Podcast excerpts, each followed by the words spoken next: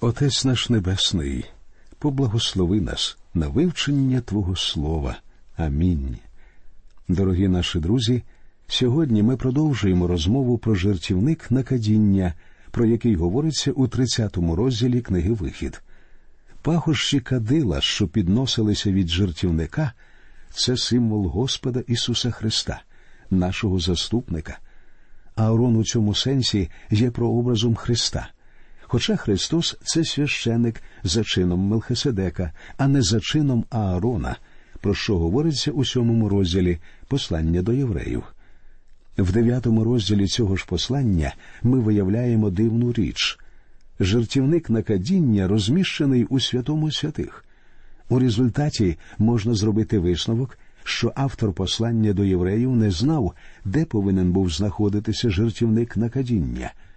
Чому він помістив жертівник накадіння у святеє святих, а не у святилище, як у книзі Вихід? Тому що, коли він писав ці рядки, завіса вже розірвалася навпіл. Христос віддав себе в жертву і помер на хресті за наші гріхи. Але Він вознісся на небеса, і жертівник накадіння сьогодні теж знаходиться на небесах. Ми приходимо до Бога через Ісуса Христа, нашого великого заступника. Христос сьогодні на небесах, і жертівник знаходиться поруч із ним. Коли ми приходимо до Бога в молитві, ми приходимо до нього тільки через Господа Ісуса Христа. Чи знаєте ви, що Христос молиться Богові не за весь світ? У своїй молитві на таємній вечері, як пише дев'ятий вірш 17-го розділу Євангелії від Іоанна, Ісус говорить Я благаю за них, не за світ я благаю, а за тих, кого дав ти мені, твої бо вони. Ви можете запитати, а чому він не молиться за весь світ? Ісус Христос помер за світ, і Дух Святий сьогодні з нами. Він робить жертву Христа реальною для тих, хто хоче його прийняти. Христос не міг умерти за те, щоб увесь світ прийняв Його. Він міг умерти тільки за гріхи світу. І сьогодні Він на небесах молиться про тих, хто прийняв його як Спасителя. І я щасливий, що це так, тому що без його молитви нічого в нас на землі не вийшло б. Як прекрасно мати великого первосвященика, що молиться за тебе. І Бог чує наші молитви тому, що є Христос, і тому, що Христос стільки зробив для нас на Христі. Шостий вірш першого розділу послання до Ефесян говорить на хвалу слави благодаті своєї, якою Він обдарував нас в улюбленім. Завдяки Ісусу Христу Бог Отець приймає нас у Його улюбленому Сині. В п'ятому вірші 17-го розділу Євангелії від Матвія, в сьомому вірші 9-го розділу Євангелії від Марка і в 35-му вірші 9-го розділу Євангелії від Луки ми знаходимо слова Бога Отця. Це син мій улюблений, Його слухайтеся. І ми не тільки повинні Його слухатися, ми також повинні молитися Богові через нього. В 14-му вірші 14-го розділу Євангелії від Іоанна Ісус Христос обіцяв коли будете в мене просити чого в моє ймення, то вчиню. Ось що означає молитися в дусі. Можна помітити, що цей жертівник відділений від інших предметів обстановки скинії.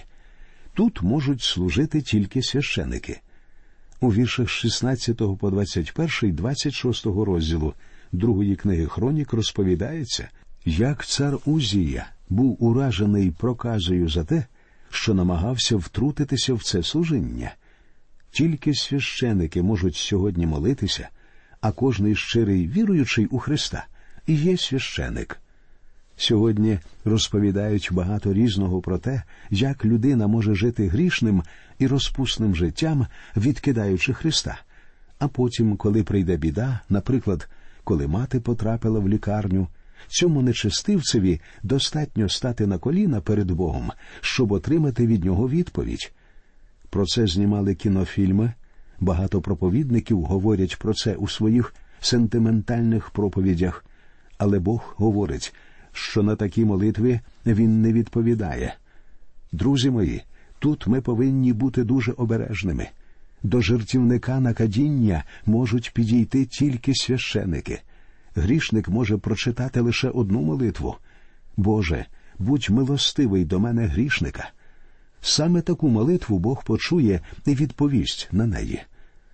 Восьмий вірш 30-го розділу книги Вихід говорить це постійне кадило перед Господнім лицем на ваші покоління. Бога потрібно прославляти безупинно. У першому посланні до Солунян апостол Павло перестерігає без перестанку моліться. Тобто кадило повинно бути на жертівнику вранці і ввечері. Первосвященик входив до скинії, спалював пахощі на кадильному жертівнику, але не йшов відразу, а залишався там на певний час. За цей час його одяг убирав у себе дим кадила. Тому, коли священик виходив, всі відчували приємний запах. Можна сказати, що в цього первосвященика був відмінний одеколон. Проходячи повз нього, люди зупинялися і говорили, як приємно від нього пахне. Біда багатьох нинішніх святих у тому, що вони користуються не тим одеколоном. Найкращі пахощі це молитва. Нехай ваші молитви підносяться до Бога як запашне кадило, що просушить весь ваш одяг. Але це буде тільки в тому випадку, якщо ви часто і ретельно молитеся. Далі, друзі, ми читаємо про те, що тільки відкуплені від гріхів люди можуть поклонятися Богові. 12 і 13 вірші 30 розділу.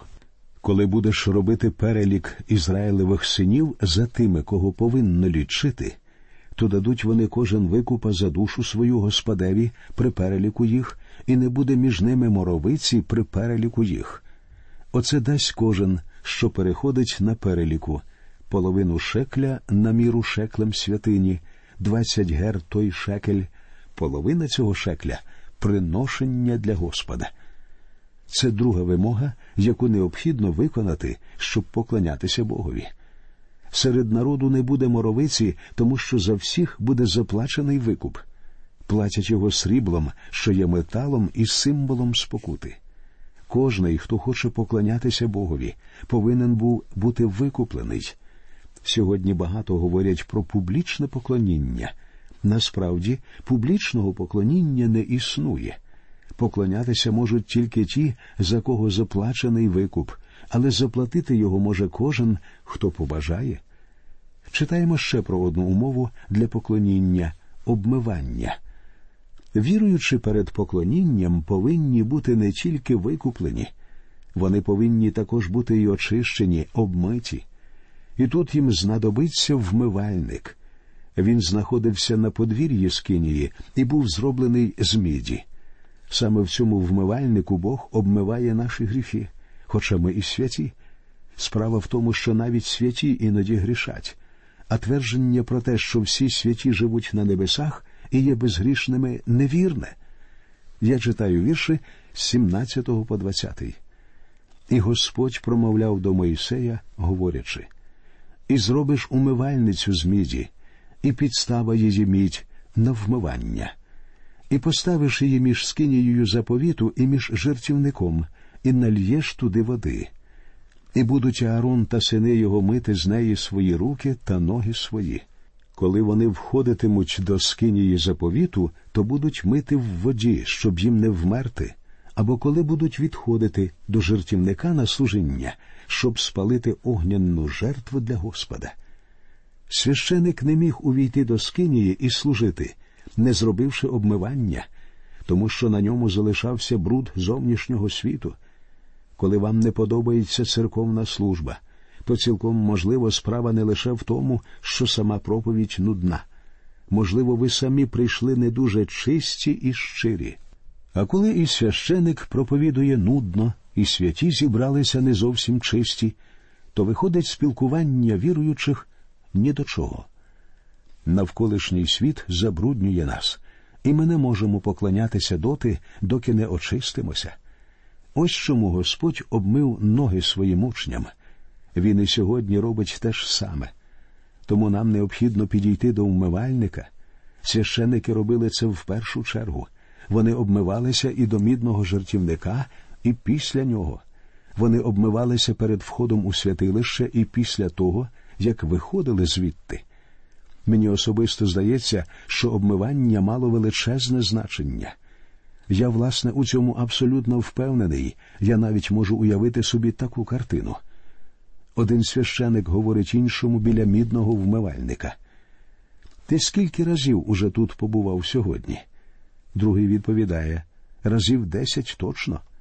Тоді перший говорить йому А я більше десяти. Подивися на мої руки. Уже майже всю шкіру змив.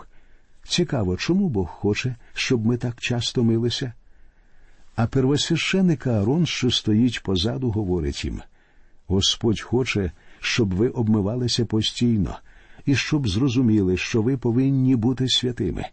Ви не можете поклонятися йому, служити йому або бути корисними йому, якщо не очиститеся. Уявлення про те, що нечистий святий може належним чином служити Богові, невірне. Нерідко буває, що хтось чинить гріх, і люди говорять про нього. Одного не можу зрозуміти, як він міг таке вчинити, адже він стільки гарного робить для Бога. Ця людина, можливо, є проповідником або іншим служителем. Але якщо ви уважно подивитеся на те, що вона зробила для Бога, то виявиться, що все це лише дерево, сіно і солома, які згорять у вогні і не принесуть ніякої користі. У віршах з 12 по 15 і 3 розділу першого послання до коринтян говориться а коли хто на цій основі будує з золота, срібла, дорогоцінного каміння, із дерева сіна соломи, то буде виявлене діло кожного, бо виявить день, тому що він огнем об'являється, і огонь діло кожного випробує, яке воно є. І коли чи є діло, яке збудував хто устоїть, то той нагороду одержить. Коли ж діло згорить, той матиме шкоду, та сам він спасеться, але так, як через огонь. Вся велика і гарна, як ми думаємо, робота може виявитися нічим в очах Бога. Бог хоче, щоб ми були чистими. Священики повинні були обмиватися в мідному вмивальнику. Ми ж повинні приходити до Ісуса Христа зі сповіддю. Дев'ятий вірш першого розділу першого послання Іоанна говорить коли ми свої гріхи визнаємо, то Він вірний та праведний, щоб гріхи нам простити та очистити нас від неправди всілякої. Мідний умивальник символізує наше освячення. Якщо ми хочемо служити Богові, ми повинні обмитися і стати чистими. Не тільки наш одяг повинен пахнути кадилом, але й наші тіла повинні бути обмиті чистою водою. А чиста вода це Слово Боже. Умивальник був зроблений з міді, а точніше з мідних відполірованих пластинок, якими користувалися ізраїльські жінки, тому що тоді в них ще не було скляних дзеркал. Ці пластинки, як дзеркало, показували бруд. Те ж саме робив умивальник. Умивальник очищав священиків, і одночасно він символізував Слово Боже. Біблія це наше дзеркало. Коли ми дивимося в нього, перед нами з'являється наш гріх, і ми повинні сповідати цей гріх і очиститися. Ми не зобов'язані сповідатися у своїх гріхах при всіх і для всіх. Ми повинні звернутися до Ісуса Христа особисто, сам на сам, бо, як ми щойно з'ясували, наш умивальник обмивання і очищення знаходиться на небесах. Я вважаю, що в неділю перед тим, як піти до церкви, ми повинні сповідатися в тих гріхах, які ми зробили за минулий тиждень. І не кажіть мені, що до вас не пристає бруд. В очі потрапляє пил, забруднюються руки, ноги. У голову теж лізуть різні думки. Виходить, нам варто сповідатися і обмитися перед тим, як ми йдемо до церкви. Бог не прийме ні нашого поклоніння, ні нашого служіння доти, доки ми не прийдемо до нього з очищеними серцями. Далі ми читаємо про помазання, вірші з 25 по 27. І зробиш її миром святого помазання, мазь складену, робота робітника масти. Це буде миру святого помазання. і намастиш ним скинію заповіту і ковчега свідоцтва, і стола та всі речі його, і свічника та речі його, і жертівника кадила. Що означає помазання для нас сьогодні? Це помазання Духа Святого. Воно допомагає нам зрозуміти Слово Боже. Завдяки помазанню Святого Духа Біблія стає зрозумілою і реальною для багатьох людей сьогодні. Біблія не вчитель і не проповідник, вона дія Духа Святого, який використовує Слово Боже. Тільки Дух Божий може помазати вас. Ви можете прийти до Бога і сказати: Боже, відкрий моє серце, розум і все моє життя для того, щоб я розумів Твоє Слово. В 20-му вірші другого розділу першого послання Йоанна говориться а ви маєте помазання від святого і знаєте все. І це помазання зараз із нами. А 27-й вірш того ж розділу цього послання говорить а помазання, яке прийняли ви від нього, воно у вас залишається, і ви не потребуєте, щоб вас хто навчав. А що те помазання само вас навчає про все, воно бо правдиве і нехибне, то як вас навчило воно, утім пробувайте. Дух Святий може відкрити ваш розум і ваше серце, коли ви бажаєте трудитися для Бога і намагаєтеся зрозуміти Його Слово. Яке благословення сходить при цьому у ваше серце? Так багато людей сьогодні запитують, у чому сенс життя? Що мені сьогодні робити? Як розповісти мені про свою проблему? Друзі мої, просіть Бога і Він Духом Святим зробить своє слово діяльним для вас, і ви відчуєте справжню радість. Далі Біблія пише про кадило. Читаємо з 34 по 36 вірш.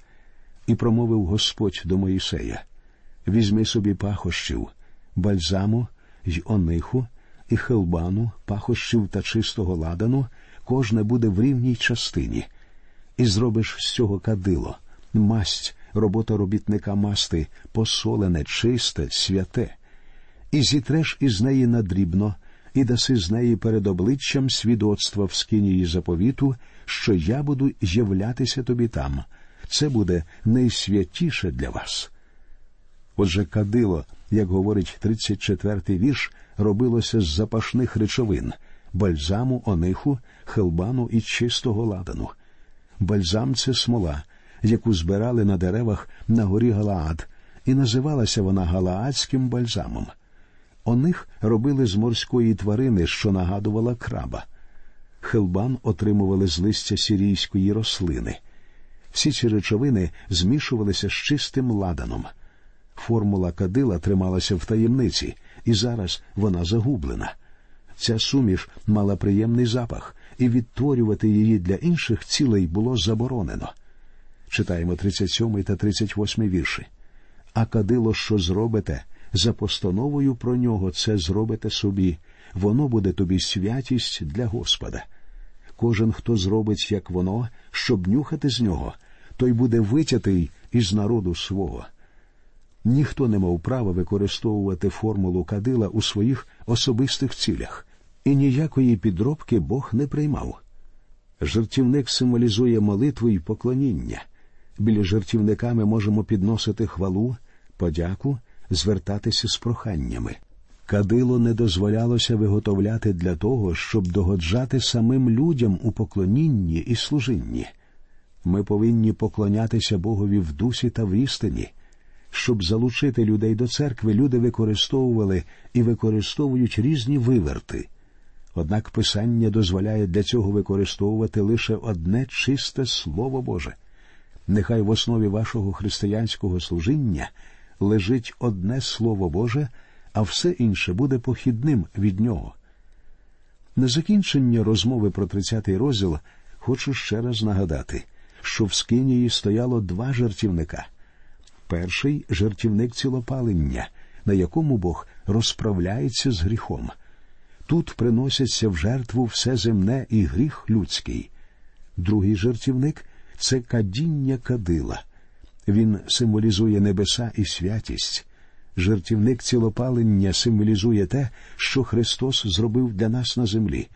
Жертівник на кадіння символізує те, що Христос робить для нас сьогодні на небесах. Він також символізує наші молитви і наше поклоніння. Він говорить про Христа, який істинно славить Бога і молиться за нас. Він наш заступник, у ньому справжнє поклоніння і молитва. Як же нам з вами правильно поклонятися?